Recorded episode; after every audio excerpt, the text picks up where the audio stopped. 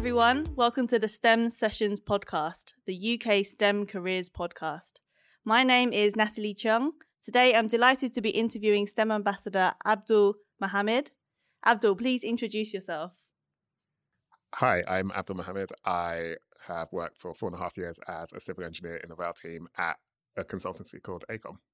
Amazing. So, what is a civil engineer? Um, so, a civil engineer is an incredibly broad description for a complete range of um, people. So, the civil engineering sector effectively is sort of the built environment. So, anywhere you live or you travel, so and things that you might not even realize that you're using all the time. So, it can range from buildings to infrastructure such as transportation, highways, bridges, um, water, energy, and it's sort of building and maintaining that is a very brief overview to what civil engineering is. Amazing. So there's so many different sectors in civil engineering, and you mentioned that you work in rail. What does that involve? So my work in rail involves the designing, planning, and maintaining of railways. So designing and planning new railways or extensions to current railways. And we also do a lot of maintenance of the existing network. So the rail infrastructure in the UK is relatively old. A lot of it was installed in the Victorian times, and we're still using that infrastructure today with several upgrades. The issue is it's hard to consistently upgrade the entire network, especially a network that wasn't designed for the amount of people who currently use it today and going forward, the amount of people who will then also use it. Wow, you're really good at this. that was a great description. How did you get to where you are now in your career? So, when I was about 16 deciding my A levels, I had no idea what I wanted to do.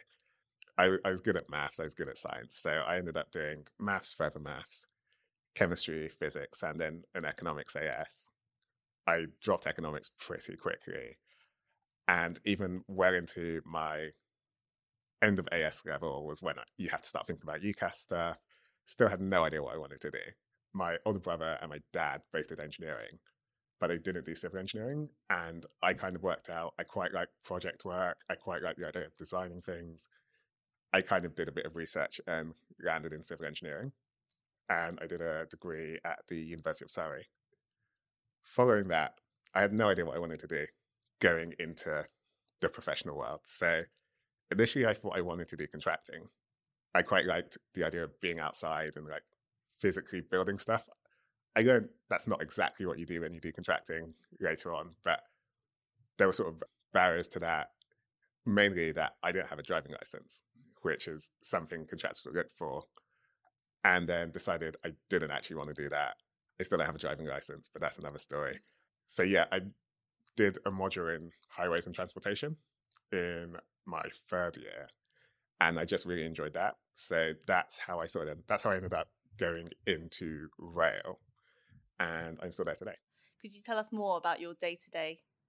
This is always a great question because it sounds cliche to say, but there is just so many different things happen in a day, and it really depends on what project you're doing. So you'll effectively have a project brief and you'll take however long in the program you've been given to do that. So if, for example, you're doing an option study, which is something we do quite a lot of at AECOM. So you're doing an option study for, let's say, a new station entrance. TFL, who may be one of our clients, want to expand the station entrance because there's now more people using it. We'll have a program of what we're supposed to do and go from there. So it will be evaluating the options we're given, we will then sort of work those out. So we put them into CAD. We'd come up with sort of photorealistic images of what they would look like. We'd also do the calculations to check what, as in how they'd be built and what sort of materials, etc., need to go into them. And then we'll present them to the client, and then they'll choose based on a number of factors, whether it's cost, the feasibility of actually doing it, how long it will take, etc. And that's just a typical example of the project. So that will involve a lot of the time checking drawings, going through calculations, um, liaising with different stakeholders, and things like that. You use some abbreviations there for our listeners who don't know what they are. Could you say what TFL is and what CAD is?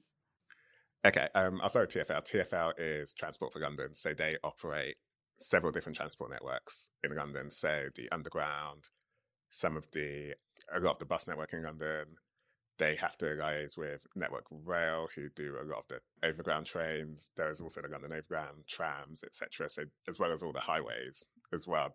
With local councils, TfL will manage those. CAD is computer aided design. So engineers, a lot of the time, we will sketch up designs on paper or we'll make rough drafts of them We'll then give them to CAD technicians who will put them into computer software and it will make it look a lot nicer than we can with our sketches. Definitely goes to the CAD technicians and not the newest graduate.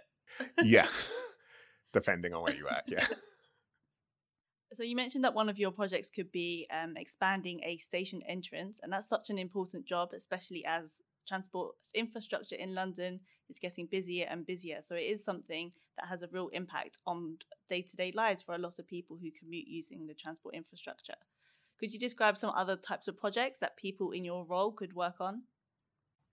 Okay, so a project that I have recently worked on is HS2, which um, HS2 is, is actually short for High Speed Two.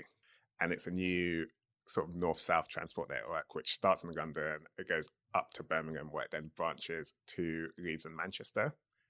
So all of this is new railway. So it's quite different from a lot of things you do day to day, which is improving existing stations. So this is going from right at the start, somebody will literally draw a line between the places, and then you sort of go from there and go, actually, we can't put a rail route here, and then come up with several options. These then get sort of workshopped. We then have a preferred route, which for phase one went through the government about six or seven years ago. For phase two, which is from Birmingham to Manchester and then Birmingham up to Leeds, went through the government about 2017. And since 2017, at various stages I've worked on developing that so it can then be given to main works contractor who will then go and build it. And it also goes through a phase in government called the hybrid bill. So it's basically where the government will then purchase the land they can build HS2 on. Some of the work I've done has involved helping the design of a station in the East Midlands and then working on route refinements to try and get the correct route while sort of causing as little impact to the communities they pass through in the East Midlands. For such a big project, there are lots of different stages, and I could tell that you were trying to remember the order of all of them. A lot of people would be surprised to hear that the railways industry involves a lot of jobs, not just for train drivers and not just people wearing orange high vis on the side of the track.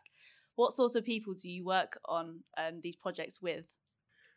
So HS2 is a good example of a project that almost every engineering discipline and even people who have very little engineering background actually work on. So we, as rail engineers, take the sort of lead on it, but there's no way we could carry out the project without structural engineers who have to design our bridges and stations. We have architects as well who will do that. Um, as big a team as engineers we have, we have a similar sized team of environmentalists. So they will work on the sustainability aspects and we're following the correct protocols that the UK requires in its law to build things. We also have to work with highways engineers because we're going through roads, drainage engineers, geotechnical engineers. We also work with people who do lots of geography work in terms of mapping things out. So we work with GIS consultants. GIS stands for Geographical Information Systems. So this is where we have people who put all of our designs into online maps so we can easily sort of map out relative to the existing areas what we're doing. And that's a, an example on a large scale project. Even on smaller scale projects, we still need architects and environmental teams and people who work on the mechanical aspects in terms of plumbing in buildings and railway stations and people who work on telecom, so all the signaling systems for the railway. So how you know how far away your train is, we need people to work with those and where our system interfaces with theirs. So yeah, it's a lot of people. It's not just railway engineers. Yes, there is a lot of roles, and you mentioned, which I want to highlight, that if you want to work on railways projects, you don't necessarily have to have an engineering background. No, not at all. There's so many different people, especially in terms of the system side. A lot of it maybe more coming from a tech side than civil engineering background. Because whilst you work in a railway environment, what you're working on is not necessarily the sort of physical aspect of the trains interacting with the tracks. It's more how people use the train system, example, and giving people the correct information they need whilst they're in the railway environment. So if that's just using the station, using the train, etc.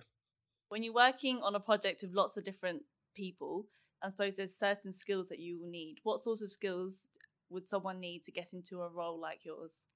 In terms of skills you need, I would say communication is really important. The amount of time we sort of spend, and it's something that anybody at any level could probably improve on, talking about things is so important because it just helps things go so much more efficiently. A lot of the aspects of the role I had on when I was working on HS2 would be engineering coordination. So it would be making sure all the right people had all the right information they needed to carry out whatever design they needed to make. So communication is definitely good. Presentation, especially within your organization and outside it. Often in engineering, we have to talk to our clients because the people who give us the brief as to what we're supposed to do, and we need to report back to them what we're doing. Being able to do that is really important, and it's something that takes practice. Nobody is instantly great at it. People may be more confident in talking to new people, especially when there's people deciding whether what you've done is sort of to what they've asked you to do. Also, I think just general people skills and being able to read the people you're working with, because in my position, for example, you have to work with people who are a more senior than you, people at the same level, people more junior than you, and there's slightly subtle different ways of communicating with people. So again, it kind of goes back to communication as we were talking about earlier. People might be surprised to hear that you say communication, presentation skills, and sort of emotional intelligence are the most important skills that you need for your role, rather than sort of maths ability. Would you say that's accurate? I say it goes hand in hand. I mean, you obviously still need to have a level of technical ability, but I think what people almost misconstrue about when you go into the engineering industry or any industry is that you just be left alone. So it's not, you don't turn up on your first day. It's like, right, here's your degree. Design me this bridge. I mean, people are always there to help you. So the technical ability you should be you're going to learn so much more on your job that the basis you have from university should be there. And it's not even just university um loads of people come into the industry through other ways in terms of apprenticeships and just working on the job in general and then doing qualifications whilst working. So you're going to learn a lot of technical skills on the job. You just won't know it but the people skills are the things you can learn before how did you find the application process when you were applying for graduate civil engineering roles? It's pretty interesting. You end up writing several answers, and it's almost like you do a quiz on yourself before you actually have to answer somebody else's questions because a lot of questions you get, especially on online applications, are general competency questions. So explain a time when you've shown leadership, explain a time when you've overcome a challenge. And especially if you're at university or even if you've just been to college or sixth form or whatever, it can be quite difficult to think of a relevant example. And you never really know what somebody is looking for. So that was quite challenging. But I think any advice would be to just sort of make sure you do your research both on the company, the role, and on yourself actually because people are going to ask you questions and you kind of need to have an answer at least have a thought process of how you're going to answer that. What's a common myth about your industry that you would like to bust? It's strange uh, i think you get especially maybe civil engineers especially you get two quite opposite misconceptions. One that it's quite hyper masculine on site and the other that it's quite nerdy in a design office. And I wouldn't say that those are wholly untrue, and the answer is somewhere in the middle, really. I don't, it's nowhere near as sort of manual labor or hyper masculine on site as you would imagine. A lot of it is you generally have um, subcontractors who do what you view as like the literal building work of any project. A lot of the work civil engineers do on site is more in a management and a supervisory role. And then in in a design office, it's actually quite a diverse range of people there. So sure, you do have people who I wouldn't call them nerdy. I there are people who are just very good at their job and very focused on it. But for the most part, everybody is there for a reason. Everybody does their job, but there's also quite a lot of social activities, especially in relatively large consultancies such as AECOM, who I work for. We have a sports and social club, and it's a pretty active club with lots of opportunities to socialize. And it's not just the graduates and younger engineers. A lot of the time, depending on the activities, you'll have um, a lot more of the senior staff as well get involved. So there's quite a lot of team camaraderie within engineering. I've definitely had that experience as well. So for the listeners, my background's actually in civil engineering also in within rail. And i found that when i told people i was a civil engineer i would sort of get one of two answers. So there's one group who think you have to be an absolute brain box einstein super good at maths in order to become an engineer. And there's another side who have a misconception about what my role entails and assume that i was doing manual labor on construction sites which is also a very important and skilled job um, but my role um, sort of doesn't fit into either of those boxes. So yeah, we hear a lot of stereotypes about the kind of roles within railways and construction in particular. And we're really proud that our STEM ambassadors are out there busting these myths for young people. Could you give us some examples of things that you've done as a STEM ambassador?